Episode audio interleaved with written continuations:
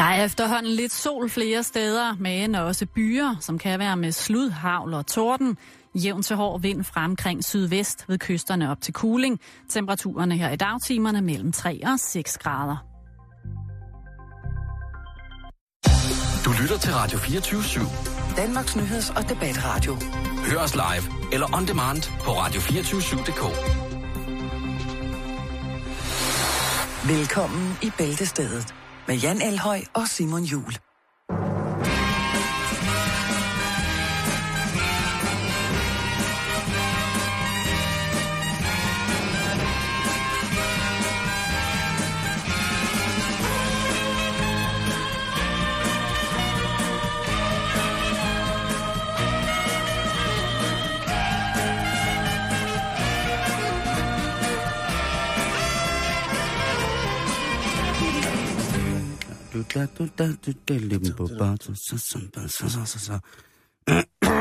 Fantastisk stykke musik. Ja, det er dejligt. Det er lige til at komme i varmen af. Glædelig torsdag. Tak.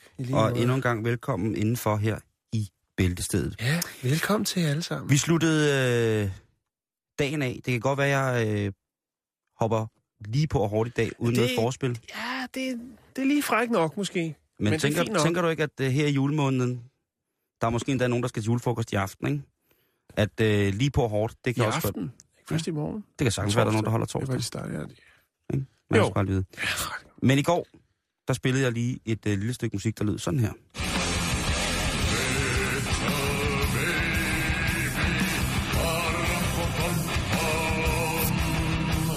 Musik? Ja, det er musik. Det er metal. Og man tænker, har man hørt stemmen før et eller andet sted? Og det har man i den grad. Er han dansk? Nej, det er han ikke. Han er gift dansk. Okay. Så det er... Er det Roger Moore? Nej, det er ikke... det havde ellers været skønt, hvis det var Roger Moore, der indspillede det her. Og helt rynket og med skelet og rav, står han der og brøler. Det har været... Nej, det er Christopher Lee, manden, som jo altså... som nogen måske kender som, den onde troldmand fra Ringenes Herre. Okay. Han er en driftig herre, og han er også glad for den tungmetalliske musik. Og julen? Julen er han særdeleshed måske netop ikke så begejstret for, men han kan finde ud af at hylde den på sin egen måde. Okay. Og hvis man sådan har fulgt lidt med i hans stemme, som jeg kan høre her, den er jo noget nær det perfekte, hvis man skal forestille sig, hvordan dæmonen, selveste Belzebubber, han lyder, ikke?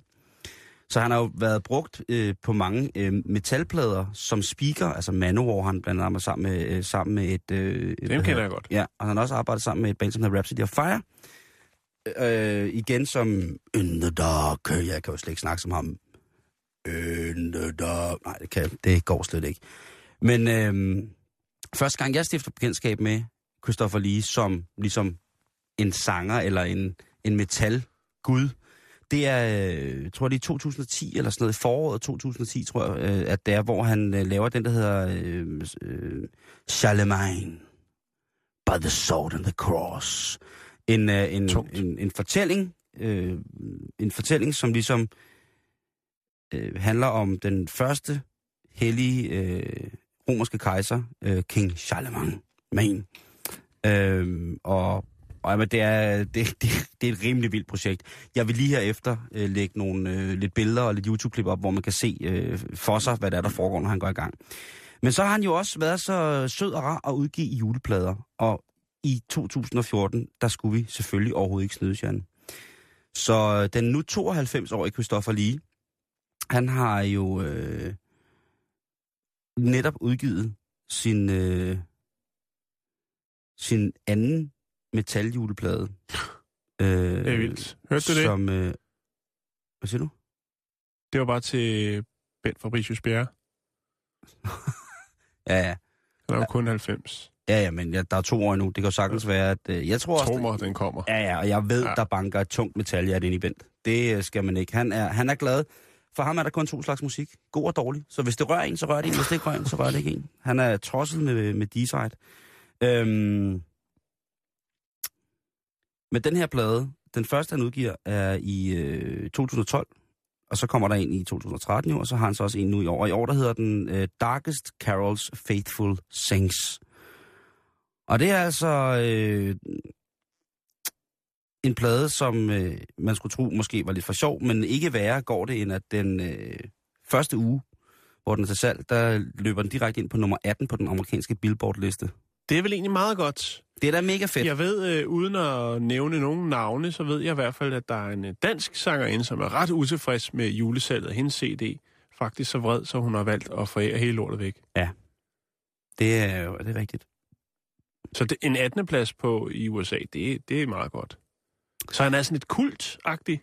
Ja, altså fordi, nu kan man sige her, er det i morgen faktisk måske, at der er premiere på Hobbitten, så er der jo altså de her Tolkien-film, ikke? Så er der jo igen sådan en business minds konsensus i, hvad han gør, ikke? Fordi han udgiver sin heavyplade, den brager afsted i USA, i England, og nu kommer hans film også, hvor han er med i, ikke? At være 92 og være så meget på toppen af sit game, ikke? Det æder rødme i orden. Ja, det er ligesom, da linje 3 lavede show igen, så kom skoletasken kom lige efter, fordi det var lige op til skolestart. Men du kan ikke sammenligne linje 3 med Christopher Lee. Det vil jeg meget, meget gerne undbede mig. Det er tanken. Det er tanken om... Men tanken er så voldsom, at den faktisk ikke kan være inde i mit hoved. Okay. Men jeg anerkender dig for at lave den tanke. Linje 3 skoletasken.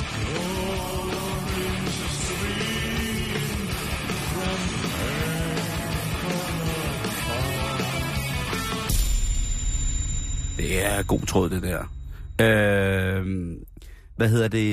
Jingle Hills er en af de større hits på pladen. Og den vil jeg da også bare lynhurtigt anbefale til folk. Pladen den er at finde på iTunes nu. Hvis man står og mangler lidt god stemning til 3. og 4. søndag i advent, så kan man jo gå i gang med Christopher Lee. Faktisk ligner han på det nye pladecover lidt julemine. Mm. Og så sidder han med, nu bliver det en lille smule nørd, han sidder og repræsenterer så fint en Dimebag Darrell-guitar. Æret være dit minde, store mand, manden som spillede guitar og var en stor del af en af de fedeste hardcore-bands Pantera nogensinde, som desværre måtte lade livet, fordi en psykopat gik amok med sit automatvåben. Den sidder han med. Der er så mange symboler i det pladecover, som umiddelbart for den uindvidede vil se rigtig kedeligt og lidt amatøragtigt ud, men for os, der bilder os selv ind, at vi er nede med metal... Ja. Det kan vel også overanalyseres? Ja. Tror du, det er en ting, som jeg har kørende, det der med overanalyserer ting? Hvis det er noget så tungt som metal, så er jeg ret sikker på det. Ja, du har sgu nok ret. Eller det har du. Nå. Ja, vi skal til det. Ja, vi skal snakke svastika. Hvem kan? Svastika. Det er der i hvert fald nogen, der siger, ikke? Solens tegn. Ja, det er præcis, og det er det, det handler om. Eller er det det? Det ved jeg ikke. Jeg har to spændende historier. Det har jo lidt en uheldig historie. Ja, det har det, og det er noget værre gris, og det er noget rod. Det er noget lort. Ja. Vi skal til Brasilien. Vi skal til noget, der hedder Pomerode, tror jeg, det hedder. Det lyder ikke særlig brasiliansk, men det hedder det altså. Ja. Det er en by. Og her, der er politiet i gang med at udrede trådene omkring en kidnapning, der er foregået i byen. Og mens de flyver rundt i deres fine, fine helikopter over byen på Pomerode, så ser de noget usædvanligt. De flyver over en matrikel. Flot, stor ejendom. Ja. Med dertilhørende pool. Mm. Og i bunden af poolen, der er der et stort svastika. Altså, jeg kan jo til hver en tid hive de der gamle konspirationer frem om, at de aller højst placerede nazister, det var dem, der flygtede til Brasilien med alt deres guld.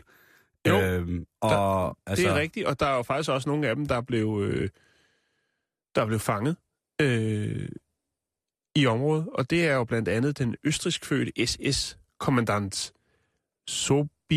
hvad hedder han? Han hedder Han hed Frans Stankel.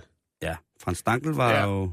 Han blev anholdt i Sao Paulo i 1967 og døde i tysk fængsel i 1971. Ja. Så vidt jeg er orienteret, og jeg er temmelig godt orienteret i dag, skulle jeg lige hilse at sige. Omkring ja, præcis det der. Så er der slået stort brød op, jeg ved det godt. Ja. Og kan jeg leve op til det, gud fandme kan jeg. Men vi fortsætter. Så længe Bianca Bolling, ikke? Jo, præcis. Så er det selvfølgelig klart, når ordensmagten flyver over en matrikel og... Der var der noget børnefødselsdag i gang, eller nej, noget grillfest? De var i gang med opklaring af en kidnapning. Ja, og det har ikke noget med huset at gøre. Nej. Selvom det kunne man godt kæde sammen og sige, nu er der gang i noget sindssygt. Det er der ikke. De observerer bare det her, flyver videre og følger sig op på sagen. Det viser sig, at Hagkorset, eller Svastikhavet, har været i den pool i 13 år. Og er jo også et gammelt, helligt symbol i nogle kulturer, og derfor kan man sige, det er jo så lidt uheldigt, at Adolf han vælger at bruge det til sit naziparti, men man kan ikke gøre noget ved det her, og det ønsker man heller ikke at gøre, fordi det er ikke ulovligt at have det, så længe det er på privat grund. Ja. Men det ser ret vildt ud, når man ligesom lige tager sådan et satellit Google-tur, og lige rører igennem byen, og så bum, så er der altså et svastika i bunden af en swimmingpool. Historien melder ikke noget yderligere omkring, hvorfor at den person, der bor i huset, ligesom har valgt. Og heller ikke noget om alderen, fordi alderen kunne også måske være noget af det, du har gang i med dine konspirationsteorier derovre, omkring hvorfor. Men det er jo altså sådan så, at der var jo en hel del tyskere og østrigere, som migrerede til, nemlig... men også til Pomerode, området, ja. Som er i den sydlige stat, Santa Catarina. Så der kunne jo godt være noget. Men de har altså åbenbart valgt bare at sige, ja, det kan vi ikke gøre noget ved. Folk kan gøre, hvad de vil, stort set. Jo, men altså, hvis de fløj med TV2-helikopteren over Johnny Hansen nede i Greves... grill, ikke? Ja, han har en grill, ja. Han har en kæmpe stor svastika-grill. Så hvis de stod der, kommer flyvende ind over det smukke, dejlige villekvarter nede hos de dejlige, søde mennesker i Greve Solrød, så lige pludselig står der et flammende hagekors midt i det hele. Det ville jo være... Ja, med svinekød på, ikke? Lige præcis. Det ville være for nogen sikkert til stor glæde, og for os andre ganske normale mennesker, som måske tænker, at hagekors er solens symbol i sammenhæng med de her, med nazisterne, det er måske ikke helt i orden. Ja. Det er faktisk bare noget lort, ikke? Jo. Men altså, hvor har man da, når man har rejst mange gange i lande, hvor solens tegn jo altså virkelig for alvor betyder noget godt, tænkt, er der ikke nogen, der har fortalt dem, at lille skør østrigsk mand, Kunstakademis... Jo, men stadig også, Simon, så er man jo nødt til at anerkende, at i nogle lande har det en større, altså en gammel, en ældre... Jamen, det er det, jeg siger til dig, og det er jo det, den skal have. For eksempel i Indien jo for helvede. Ja, og vi kan faktisk tage og binde en lille sløjfe på og hive i den og føje den over til næste historie, som foregår i USA, men gud hjælpe også handler om det her tegn eller symbol. Vi skal snakke om det, der hedder Hallmark hedder det. Hallmark er en af de helt store spillere, når det kommer til gavekort, gavepapir og andre højtidsrelaterede ting. Og tv-stationer. Ja, også det. Puh. Ja. Men det var altså med gavepapiret og alt den slags. Det startede. Halløj, det startede. Ja. Hallmark har trukket et Hanukka, tror jeg det hedder. Hanukka. Ja. Hanukka. Hanukka, ja. Det er noget jødisk stress. Det er det lige pludselig. Det er Festival of the Lights. The Feast of Dedications. Det er en... den syvarmede lysesdag frem. Det er en 8-dages jødisk helligdag, eller hvad det hedder. Ja, så er vi med, ikke? Det er flot, Jan. Tillykke med det, og hun ligesom skal. Og der er det jo selvfølgelig klart, at til sådan en begivenhed, så hører der jo også måske nogle gaver.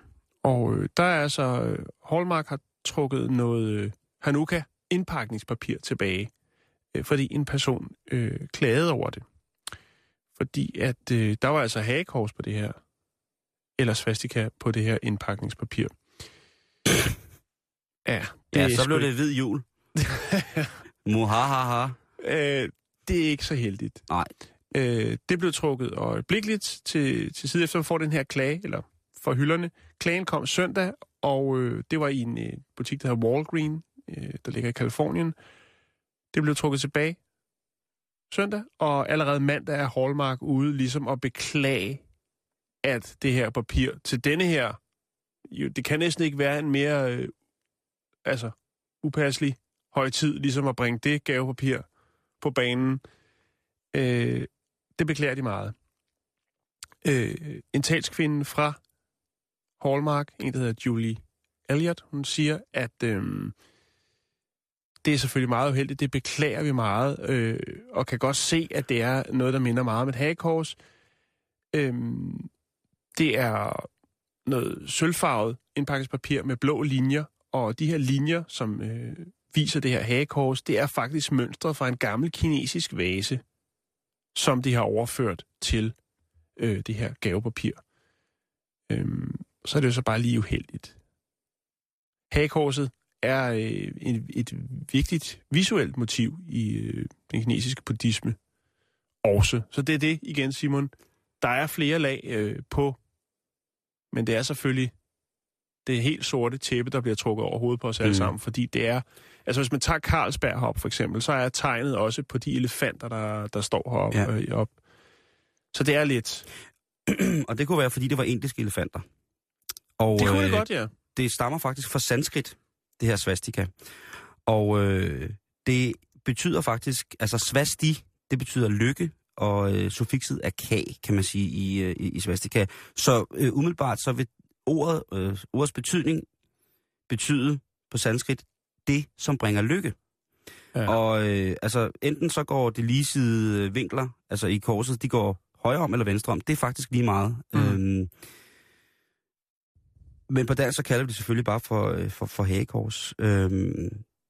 Det kan også blive kaldt quadrigamma, eller Jaina-korset, eller det hermetiske kors, eller croix camponet, eller under tiden også Odins tegn faktisk.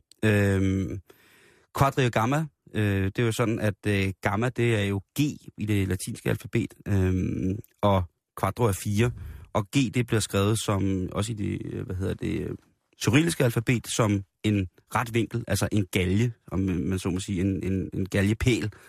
Og det er jo så svastikaet, som jo også er sat sammen med de her 4 G'er, og derfor så giver det så også quadrigamma. Er det upassende, at jeg lige lægger 2 billeder op? Nej, det synes jeg ikke. Overhovedet ikke. Fordi at... jeg vil godt anerkende dig for at give grønt lys til projektet. Men vi er jo nynazister, så det er jo ikke... Okay. Jo. Nej, glædelig jul. Prøv at høre. Selvfølgelig skal vi have lov til at lægge det op.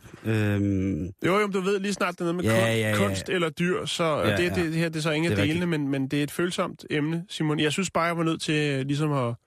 Ja. Du har helt ret. Dele det. Altså bare med dig, om ikke andet. Nå, men jeg prøver vores lyttere. Langt de fleste af vores lyttere. Der er selvfølgelig svøbser, men det er da også, når man handler i Netto og står i kø, og der er en, der bare lige pludselig trækker bukserne og begynder at stå og tisse. Langt de fleste ved jo godt, hvad vi mener, når vi snakker om det, ikke? Jo. Altså, så det skal vi bare stille og roligt slappe af med. Og hele tiden så tænker vi, hvor er missen henne, ikke? Og hvad nu? Kan vi nu lukke hende ud, ikke? Og for jeg synes, det er frygteligt, den vilde jagt går efter ham, ikke? Ja, det er det også.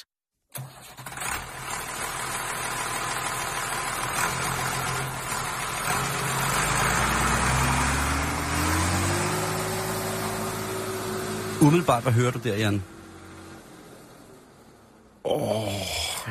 Det kunne godt være en lastbil, men det kunne også godt være... det ved jeg ikke. En lastbil? Det er en traktor. Okay. Og vi skal til Holland. Nederlands. Holland. Fordi det kan godt være, at det her det er lidt mærkeligt nørdet. Kan du huske, i 2005, der var der en dame, der kørte fra Holland til Cape Town i traktor? Nej, det kan jeg ikke huske. Nej. Det var den søde kvinde, som hedder Manon Ossevoort, også bare kendt som traktorgirl. Manon, hun er en skuespillerinde, teaterskuespillerinde, som fik en mærkelig idé om at køre langt i traktor. Og hun fik en mærkelig idé om at køre langt i traktor? Ja, fordi det er lidt en mærkelig idé. Hvis man nogensinde har kørt traktor, som jeg elsker at gøre, så er det også, det går ikke skide hurtigt. Så hvis man skal køre langt umiddelbart, så vil man jo, hvis man har økonomisk råderum til det, sikkert flyve. Nogen vil køre. Det sidste, det er nok at rulle eller hoppe på tungen, men et sted indimellem, der ligger nok at køre i traktor. Og hun vælger altså at køre i traktor fra Holland til, til Cape Town, fordi hun gerne vil til Sydpolen. Hun er inspireret af... I traktor? I traktor. Hvad? Hun er inspireret af, Jeg skulle sige, hvor kommer inspirationen til sådan et projekt? Jamen, Sir Edmund Hillary, som jo var den første, som kørte til Sydpolen i traktor i 1958 på hans ekspedition. Jeg lægger lidt billede op lige lidt. Selvfølgelig en kæmpe stor hyldest til ham, men også en inspiration, det der med bare at sige, jamen prøv at høre, en traktor, den er jo lavet til at skulle, det er jo bare en arbejdshund, så den skal bare have pryl, så selvfølgelig kan den også køre til Sydpolen. I 2005, der når hun til Cape Town og skal med båden til Sydpolen, men hun er lidt forsinket, så hun når faktisk ikke at komme med båden, og det er ikke sådan, at der sejler både i rutefart fra Sydafrika og så til Sydpolen. Nej. Og hun har også nogle andre ting, hun skal hjem og passe, hun har blandt andet en familie og nogle børn, det har hun i hvert fald nu, men hun havde en familie på det tidspunkt også, så håber jeg da, hun har stadig. Så hun tog hjem, og så gik hun og tænkte lidt over, hvad fanden kunne jeg gøre, hun gør for at komme ned og køre til Sydpolen på traktor, fordi det er en af de ting, som man åbenbart skal i livet, når man hedder Manon eller er traktorgirl. Så vil man bare skide meget til til Sydpolen i traktor. Og så er det også det der med, jeg stillede mig det der spørgsmål, da jeg læste den her, at hun havde nået sit mål. Tænker sådan, hvad... Også mænd, Jan. Vi er jo rigtige mænd. Ja, også mænd. Vi er rigtige mænd. Og der tænker jeg, hvad laver rigtige kvinder, når de har fundet ud af, at de er blevet rigtige kvinder, ikke? Det kan vi jo aldrig svare på. Det kan jo kun være en kvinde, der kan svare på det. Det må det være. Skal jeg hive en ind ud fra at høre? Ud fra redaktionen? Hvornår man er en rigtig kvinde? Er det ikke, når man har... Nej, det er også lige meget.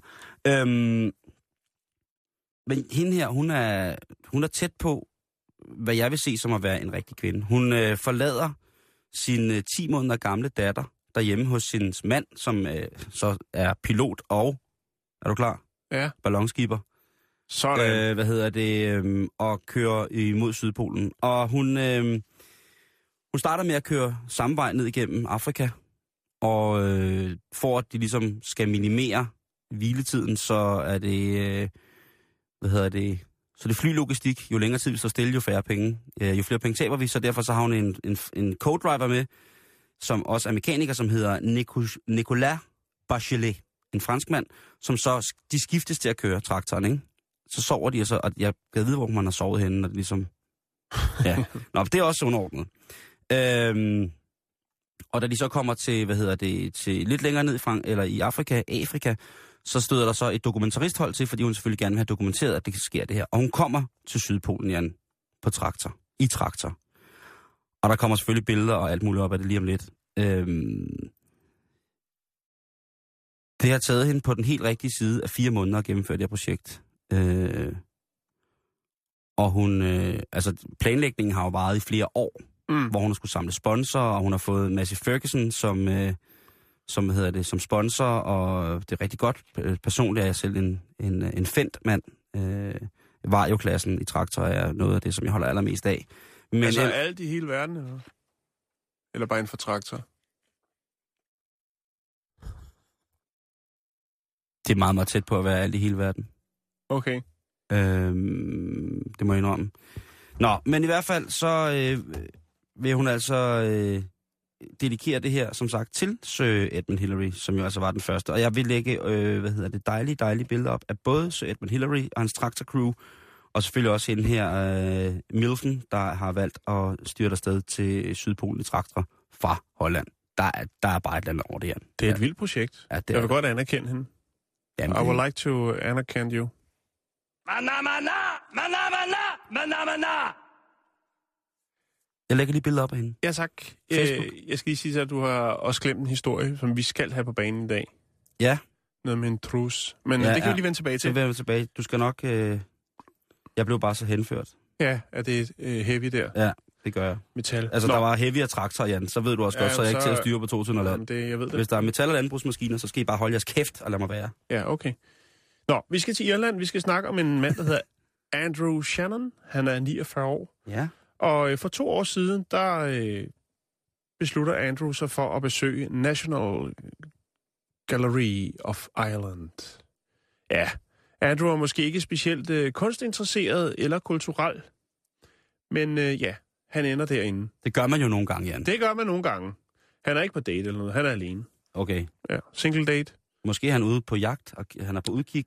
Nej. Efter noget dejligt irsk. Han lummer lidt rundt derinde. Så kommer han til et fint maleri af Monet, Claude Monet. Ja, med et billede med titlen Gjordeaux de, som betyder indre sejlbåd. Det er malet i 1874. Og der står han og kigger på det. Mm-hmm. Og så kokser det for Andrew. Det kokser for ham? Det kokser for ham. Bliver han rørt af kunsten? Det ved jeg ikke, men i hvert fald så tager han sig og knytter sin næve og fyrer det lige ind igennem det her maleri, som har en værdi af 60 millioner kroner. Ah, pis! Verdammt! Ja. Det er meget mærkeligt. Ja, det æder. Altså, så man stikker en, altså, det er den dyreste knytter, jeg har hørt om længe, det der. Det er en 60 millioners knytter. En 60 millioners knytter. Lige i mellemgulvet på Monet. Oha. Og hans fantastiske maleri med titlen Aqua alba, som betyder indre sejlbåd. Herr Shannon bliver selvfølgelig... ja, han... Hvad man sige... Han fortæller politiet efter anholdelsen, at han begik den her tankeløse hærværk i forsøg på ligesom at gøre noget ondt mod staten. Man kan sige, i optøjet her, før han ligesom fyrer, eller efterfølgende, efter han har fyret knytterne af, så sviner han også nogle turister til, som ender nyde noget dejlig kunst. Han prøver at forklare, før han ligesom kryber til korset, når politiet ankommer, og siger, at han faldt ind i maleriet.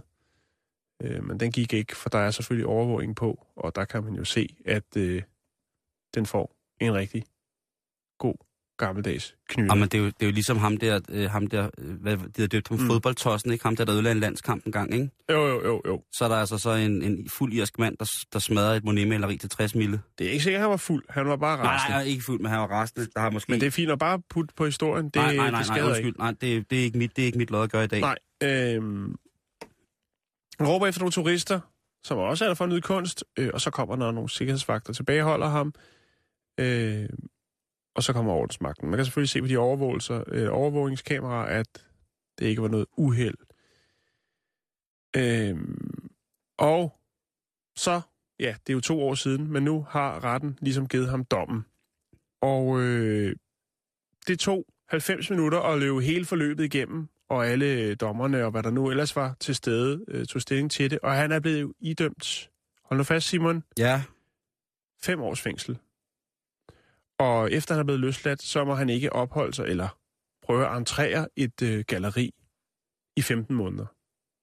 Så han har simpelthen gallerikarantæne. 5 års fængsel, og så 15 måneder oven i hatten, hvor han overhovedet ikke skal komme i nærheden af kunst.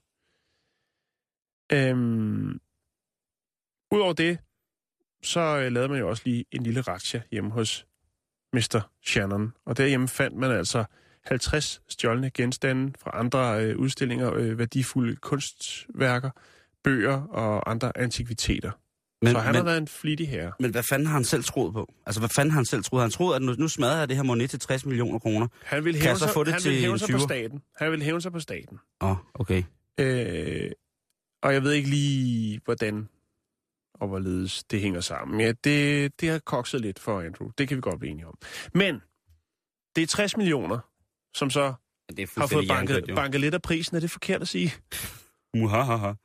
Men det skal selvfølgelig repareres igen, det her fantastiske maleri. Det skal restaureres. Det skal rekonstrueres. Og genopbygges. Ja. Yeah. Reetableres. Ja. Yeah. Ah!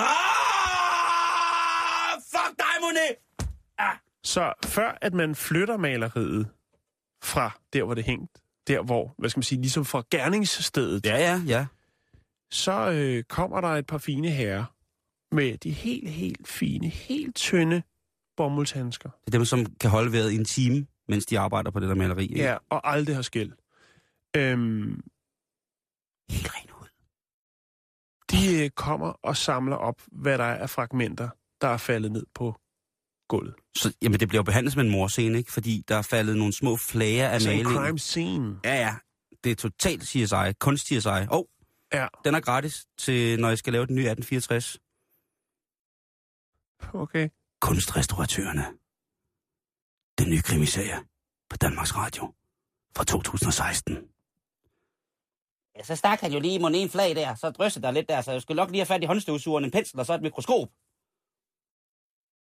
Det bliver æderrømme spændende. Mm. Kan du ikke se den til? Jo, jeg kan se. Og så tager han et sugerør, og så suger han alle de her skaller op i sådan en helt tør... Tør kunstsamlermund. Ja. Og så... Konservatorkæft hedder det. Er det programmets navn? Konservatorkæften. Det kan være, det er en af hovedrollernes kælenavn. Nå, men er gratis. Simon... Ja.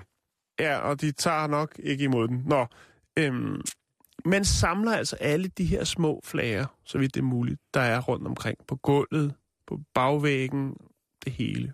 Og så skal man jo i gang med at finde ud af, fordi man selvfølgelig ikke har alle stumperne, men man skal også have det til at hænge sammen. Hvad brugte Monet til dette fantastiske maleri? Olie, lim, er det harpiksbaseret, og så videre, og så videre. Ja. Og det er altså helt nede i mikroskopisk niveau. Man er helt nede og flyfucke. You know what I'm saying? Jamen prøv at høre, jeg har jo været så heldig at møde nogle konservatorer over for Nationalmuseet her, der ligger i København. Altså, hvad det ikke tager af tid, år og midler at restaurere de der ting. Mm. Og ved du hvad, jeg synes, det er lidt vigtigt. Jeg synes godt, at de der kunstskatter og sådan nogle ting, det synes jeg sgu er okay. Jeg synes sgu, det må man godt bruge penge på en gang imellem. Og specielt... Hvis det er fordi, der er en men der er vel også en form for arbejdspres, at du står der og råder med 60 millioner. Jo. Og det skal helst, du ved, ligne 60 millioner, når du er færdig. Men Jan, det er jo ligesom en Rolls-Royce-mekaniker. Han ved jo også godt, hvor han kan tage fat, og hvor han ikke kan tage fat, ikke? Altså det der, det er smækkeri. Ja. De der folk, der driver kunst-knowledge rundt i deres blod. Hver af deres gener og hele deres DNA-streng emmer af glæde ved at restaurere kunst og gammel kunst. Der er rigtig mange fagfolk, der ved, hvor de skal tage fat, og hvor de ikke skal tage fat. A friendly game, that's what we got. So grab a cup and fill it up while the butternut's piping hot. That's the man who drinks it black, he's sure to recommend butternut, the coffee with that big, big plan. Butternut, the coffee delicious. Ja, det var dengang, man kunne lave reklamer. Ja, det var det godt nok. Der siger det mig ikke en skide. Nå, vi ses, jeg skal i Stark. Hvad hedder det? Hvordan har du det med whisky? Det er lang tid siden, jeg har hilst på whisky. Men jeg kan virkelig godt lide det. Kan du det? Ja, men det er også det, når man køber en flaske, så tømmer man. Altså ikke på samme dag, men du ved så til, skulle man ikke lige have... Så jeg drikker det faktisk kun, hvis jeg får det foræret. Og så drikker jeg det også. Er det sådan, kan du lide sådan den der meget røde whisky? Nej, det kan jeg ikke. Eller skal det være en blended, sådan en, måske lidt forskellige whiskyer sammen? Ja, altså...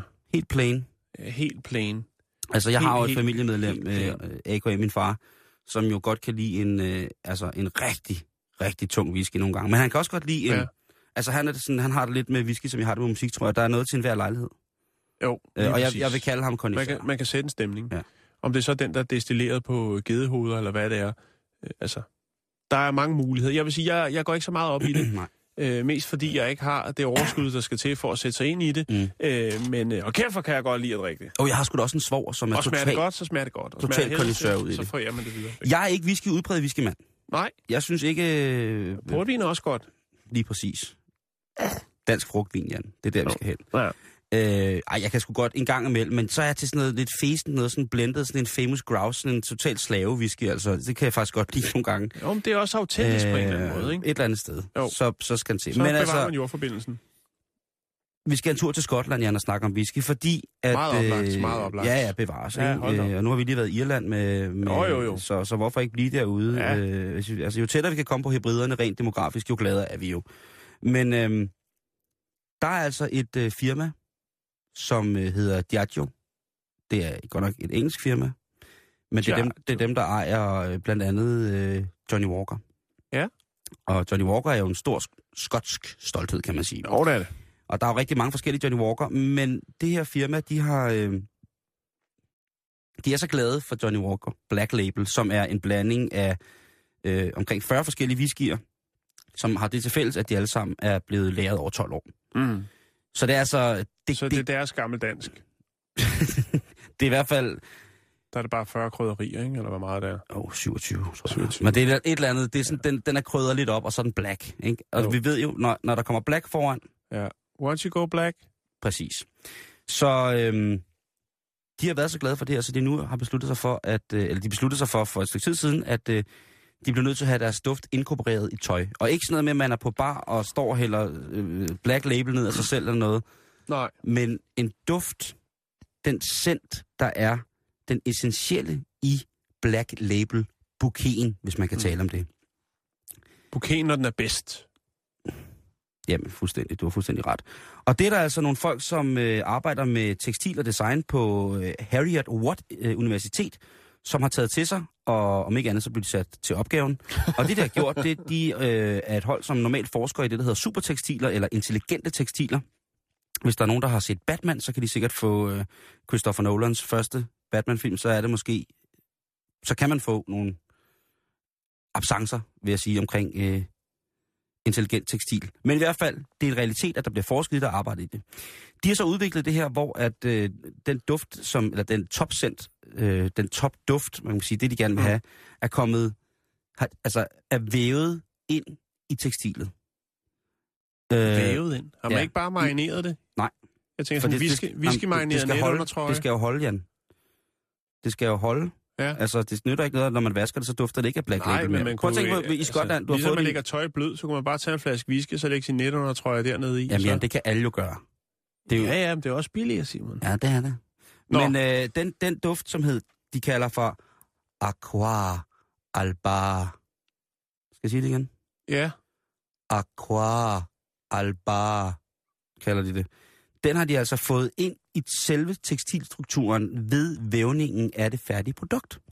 Så nu kan du altså få en kilt i din skotske klaren, som dufter helt vildt dejligt af Black Label. Du vil selvfølgelig sikkert også kunne komme op og slås med de klaner, som ikke er nede med den klan, der har startet Johnny Walker. Lad mig snuse til din kilt, og lad mig fortælle. Duft til min kilt. Snus min kilt. Den tidligere britiske handelsminister Brian Wilson, som desværre ikke var med i Beach Boys, men han er helt vild med det her. Han siger, altså der var jo lige det der lille skamyssel, hvor at Skotland jo prøvede at løsrive sig. Ja. Han siger, prøv at høre, det her, det er noget, der kan føre det britiske Commonwealth sammen til noget helt stort. Det er altså tekstiler, der dufter af forskellige sprut.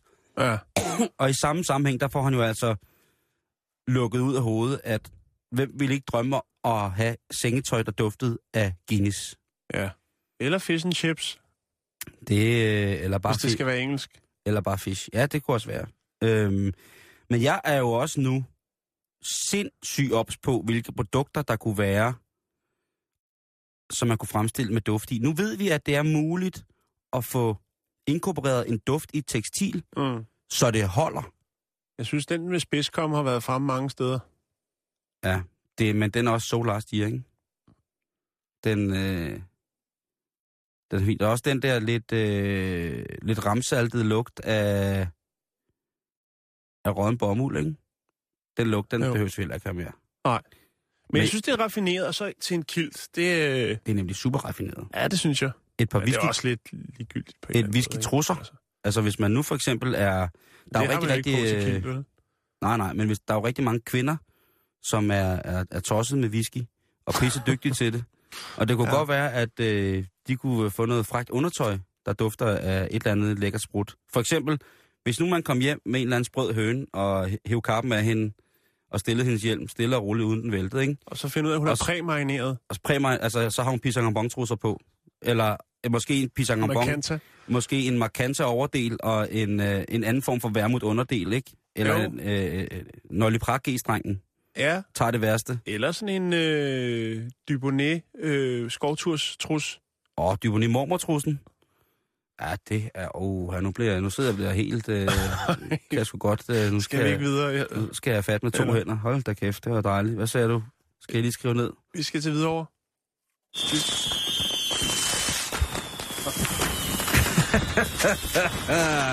Yes. Simon, for fanden. Ja. Undskyld. Ja. Hvem bor i Hvidovre? Det ved jeg ikke. Vi skal videre. Det var det. Daniel Akker. Vi skal snakke... kloakker. Vi skal snakke forskning. Ja. Ja. Det er noget, vi godt kan lide. Mm. Og vi skal snakke aber. Jo. Det skal vi ikke. Vi skal snakke med... Du skal snakke aber. Kaputineraber. Ja, forfærdeligt gespenst. Ja. Vi skal snakke om en psykolog på Yale University, der hedder Larry Santos. Og hun har haft gang i noget forskning. Interessant forskning, vil jeg mærke. Fordi hun har fundet af, at i modsætning til mennesker, så kan man altså ikke narre kapucineraberne med dyre mærkevarer. Interessant forskning. Det tror jeg, vi snakker lige der. Fuldstændig unødvendig forskning. Folk har jo konsekvent tendens til at forvirre pris med god kvalitet. Det kan vi godt blive enige om, ikke? Forvirre, ja. Altså, du ved.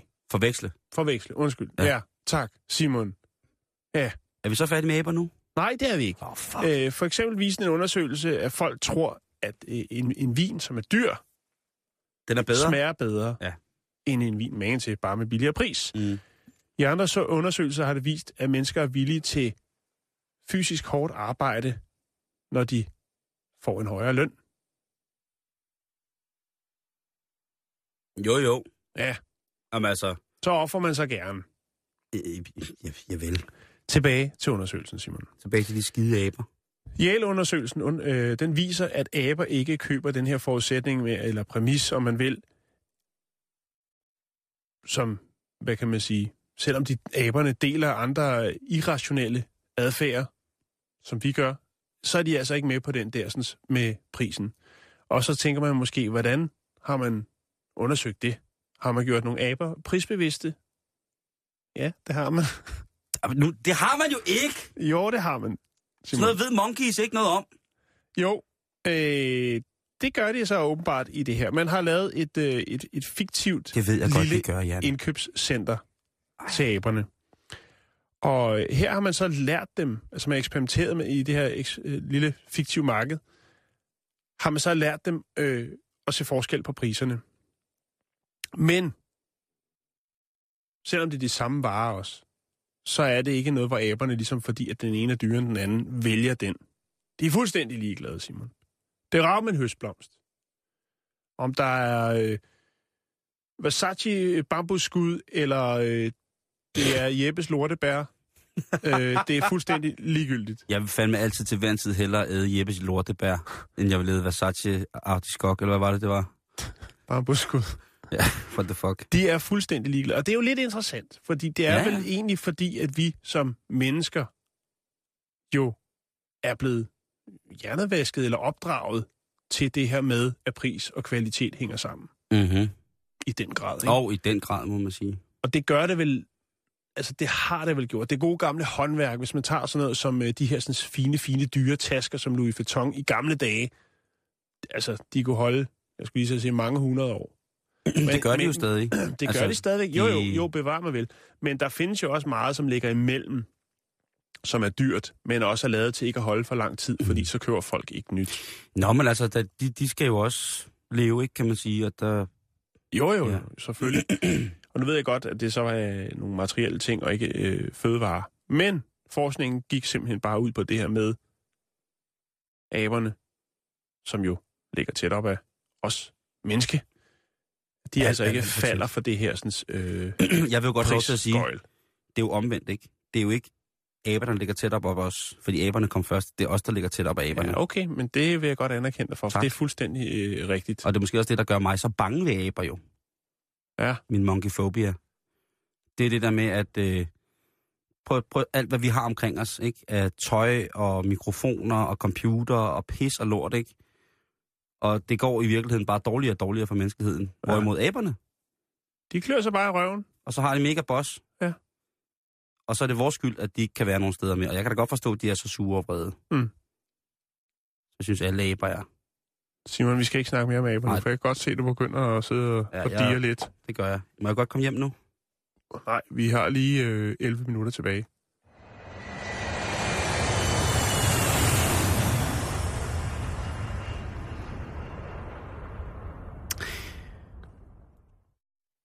Vi bliver jo også nødt til at snakke om fyrværkeri på et eller andet tidspunkt, ikke? Fordi at det er jo begyndt at knalde rundt omkring, ikke? Man kan jo ikke gå forbi en bænk eller en, jeg skulle lige til at sige en telefonboks, det findes jo ikke mere, uden der er brændt hul i, eller der er altså, inde i byen, og det tror jeg folk vil genkende til, eller bare generelt folk i det hele taget, så er småknalleriet begyndt rundt omkring. Ja. Og det er jo, kan man sige... Jeg synes ikke, det er så vildt, som det plejer at være, faktisk. Nej, men der er også... Der er mange rigtig, rigtig fine statistikker, som både peger på, at importen af ulovlig knaldfyrværkeri og fyrværkerirelaterede øjenskader er faldet drastisk de seneste 10 år. Mm. Det kan vi jo kun være utrolig glade og stolte over for, at de offentligt betalte kampagner imod lige præcis nogle ting har virket rigtig godt. Ja. Men der er jo selvfølgelig stadigvæk kraftidioter, som balrer rundt ude i det ganske danske land og forsøger at erhverve sig eller at sælge nytårskrudt, som ikke måske er lovligt. Og... Det kan være lidt farligt. Men der er gode penge i det, ikke? Der er god avance på fyrværkeri, som bliver hævet ind over grænsen og smidt i en container og så skubbet ud til det er der den grad. Men prøv lige at høre den her, Jan. Og det kan måske godt være, at det er lidt en politirapport, men nu tager den altså nu her. Det er op til 6 paller fyrværkeri, der er blevet stjålet fra et lager på Ellebækvej i Allerød i Nordsjælland. Ja. En større mængde kraftigt fyrværkeri er blevet stjålet fra et fyrværkerilager, og ifølge politiet, Nordsjællands politi, så er indbruddet sket fra fredag eftermiddag og så hen over weekenden indtil mandag kl. 12. I det tidsrum, der har indbruddet været forestået. Tyvene, som skulle ind og bryde ind på det her lager, de har jo udmærket godt vidst, hvad de kom efter. Fordi det er jo stået i en container eller noget af den du. Mm. Men måden de får adgang på den her lagerhal fyldt med fyrværkeri, er måske lidt tosset, for det gør de med en skærebrænder. Og der tænker jeg, hvis du skal ind og hente 6 paller fyrværkeri... Ja, så er det ikke... Som du skal have med hjem i den stjålne Fiat Punto. Eller hejs. Hvor fedt er det så at starte med at prøve at åbne døren med en skærebrænder? Man ved, derinde der står der altså måske 100 lagerkvadratmeter fra gulv til loft, 4 meter, med kasser af kraftig fyrværkeri. Altså, vi taler Mexico-hatten, 8 timers rent romerlys. Jumping jacks. Vi taler jumping jacks måske. Vi taler, altså, River Moon, krysantemumbomben, den allerstørste krysantemumbombe, ikke? 6 eksplosioner, 2 på vej op, 4 op i luften, flere farver. Vi bliver alle sammen i en radius af 12 kvadratkilometer badet i farvet lys af det her kinesiske vidunder. Altså, hvis man skal ind og hente sådan nogle ting, ja. Så må jeg bare sige, at jeg synes ikke, at skærebrænderen er det mest optimale. Og formodet de har vidst, hvad de ligesom gik ind til. Jeg har her fra politirapporten, der har jeg faktisk det korrekte antal af, hvad der blev stjålet, og hvad for nogle ting, der blev stjålet. Skal jeg ikke lige ramse det op, hvis det er, man bliver tilbudt noget af det? Så kan man sige, at det er stjålet med skærebrænder, ellers køber jeg det ikke. Der blev stjålet 25 kasser af 35 styks luftbomber fra Unique Pyroteknik. Så blev der stjålet 100 kasser af 2 1-kilos batterier, cirka 20 AFAC-batterier og op til 2 til 4 kasser øvrigt fyrværkeri. Så det kan jo sagtens være den lille høne, det kan være en sol, det kan være... Husker man ikke? Kan du huske dem? Sole? Ja. Dem man skulle slå fast med søm. Ja, det er en klassiker. Ja. Det er også lidt kedeligt, ikke? Og man skulle tune dem, ikke? Man skulle tage peksehyl på, og ja, noget andet. Så husk det nu, at stjæle fyrværkeri med ild, det er ifølge... Ja, lad os bare kalde det en personlig holdning, Jan. Vil du være med på den? Det er lidt dumt. Det er med, ja. Det er lidt dumt.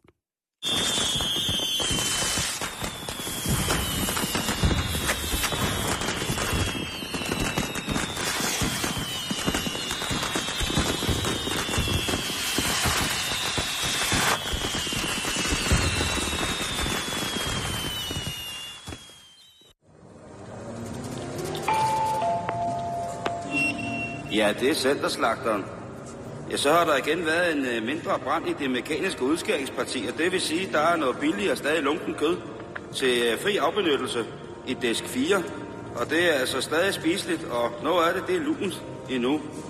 Ja, for så god dag.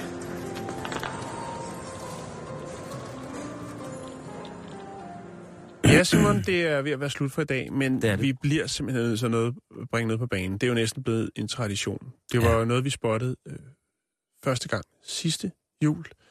Og det er selvfølgelig, kære lytter, den er stadigvæk til salg. De stopper ikke med at producere dem. Det er et hit. Det var et hit sidste år, og det bliver det også i år. Det er selvfølgelig nissehuerne til stolen. Når man skal lave det perfekte julearrangement, man skal dække op, så er det altså prikken over i'et, hvis man lige iklæder stoleryggen en stor, flot nissehue. Det er noget, der skaber hygge. Man kan købe dem via en blå avis. Jeg lægger annoncen op. Og hvad koster sådan en, spørger man sikkert sig selv. Det koster 30 kroner for en nissehue til stolen. Og så kan man få lidt porto-rabat og så videre, hvis man investerer i det. Der kan sendes, eller der kan erhverves op til 18 styks ved en porto på 58. Så det er altså... De er jo... Så det er bare om, altså alle stoler. Man kan jo købe, når de er så billige, så køb nogen, ikke? Lige på kontoret, eller i skurvognen, eller hvad. Lige sæt på Markers stol, ikke? Det er noget, der spreder glæde. Og ved du hvad, Simon? Det var så stort et hit sidste år, så nu har de, Gud hjælp med os, lavet nytårshatte til stole. Nytårshatte 2014. Så kan du lige smide en nytårshat. Den kan du lige trække ned over din stoleryg. Man kan jo i realiteten også skjule sine børn og ind til en vis alder under dem. Det kan man også. Det kan jo skjule meget. Det kan også være en husdyrskjuler. Jo, bestemt. Og det stopper ikke derfor. Der er faktisk også... nissetøj til snapseflaskerne, hvis det var noget. De har nissetøj til snapseflaskerne? Ja, prøv lige at se her, ikke? Må jeg se engang? Nej, så bliver det kraftedet med julen. Så bliver det jul. Og det er altså Ivan M., der sælger det på den blå avis. Hvis jeg giver nissesnapsen tøj på, så kan jeg ikke se, hvor meget jeg drikker. Og hvis jeg holder mig fra det ene øje, så er det kun halvdelen, der gælder, så kan alle køre hjem. Jeg vil bare sige, at man skal nok. Fordi det var en kæmpe succes sidste år, og det er jeg ikke i tvivl om. Det bliver det også i år. Ser det ud som om, at det er håndfabrikeret, eller ser det ud som om, at han har fundet et godt sted i Østpå, hvor han kan få produceret det her? Jeg tror helt klart, at det er noget, der er produceret Østpå. Tror du det? Ja, jeg tror ikke, at Ivan han sidder derhjemme og roder med det. Nej. Hvis du skulle... Mig? Hvis du skulle købe en af tingene. Jamen, så tager jeg klassikeren, fordi at folk vil anerkende mig og sige, det er dem fra sidste år, dem havde vi også. Nissehuen til stolen, det er... Altså, mener du det? Det er noget af det fineste, du kan smide ind i juleopdækningen. Hvis den skal prikken over i næsehusestolen. Det er et slogan lige der, og Ivan, den tager du bare. Prikken over i huen på stolen. Nej, det var ikke sådan, jeg sagde det. Det er fint. Lægger du den op? Ja, det lukker det for at gøre. Det er facebook.com/bæltestedet. Bæltestedet, det er med A og E i stedet for E, og jeg skulle da hilse at sige, jeg synes, at der er kommet rigtig, rigtig godt med billeder op fra i løbet af i dag, Jan. Ja. Vi er jo tilbage igen i morgen, selvfølgelig. Jeg har lige en lille ting, som vi måske kan slutte med her, Jan. Og det er fra Kina, hvor at, der nu er et lokalt kraft-el-selskabskraftværk. Et kraftværk, der forsyner en lille Henan-provins med strøm. De har nu fået lov af People's Bank of China til at afbrænde brugte pengesedler. Så nu pisser de for alvor i ansigtet på den vestlige kapitalisme. Nu bruger de simpelthen deres brugte penge til at varme folks huse op herop til jul med. Og der bliver altså, det er ikke lidt, der bliver brændt af der. Det er altså tons af gangen, at der bliver brændt de her pengesedler af. Og rent energimæssigt, så er folkene på kraftværket i... Luoyang, de er rigtig, rigtig glade for det her, fordi at det viser sig, at et tons pengesedler, det giver altså meget mere end et tons kul. Okay. Så det kunne være, at det var noget, man skulle til at tage op herhjemme, ikke? Og brænde pengesedler. Men, der blev jo også brændt mange penge af i julen. Det var god, hva'? Jeg tager dig bare med til næste julefrokost. Okay, tak. Så siger vi tak til Jan Elhøjs komikværksted, og så... siger vi hej til Jens Hansen og til... Ja. Ej, det var meget godt, synes jeg. Rigtig, vi stod der længe til her ved siden af. Det er alligevel vildt, at det bedre kan betales for kineserne at brænde deres penge for at skabe varme, end at købe kul andre steder, eller udvinde det. De er langt ude. Ja. Hvad bringer rapporterne efter nyhederne i dag? Jo, apropos kinesere, kunne man jo sige. Ja. Illegale indvandrere kigger vi på. Ja. Der er 33.000 illegale indvandrere i Danmark. Hvordan det er ret vildt, har man registreret det? Ja, men det er Rockwoolfonden, der har målt på det. Jeg tror, det er fra nogle tal fra politiet. Men det er jo selvfølgelig svært at måle på i sagens natur. Ja. Man kunne jo fange dem, hvis det var det, man ville, nede på de her sundhedsklinikker, der er. Fordi når de bliver syge, jamen, så er der jo kun 2 steder, de kan gå hen. Men det vil politiet ikke. Det kan du høre mere om i rapporter.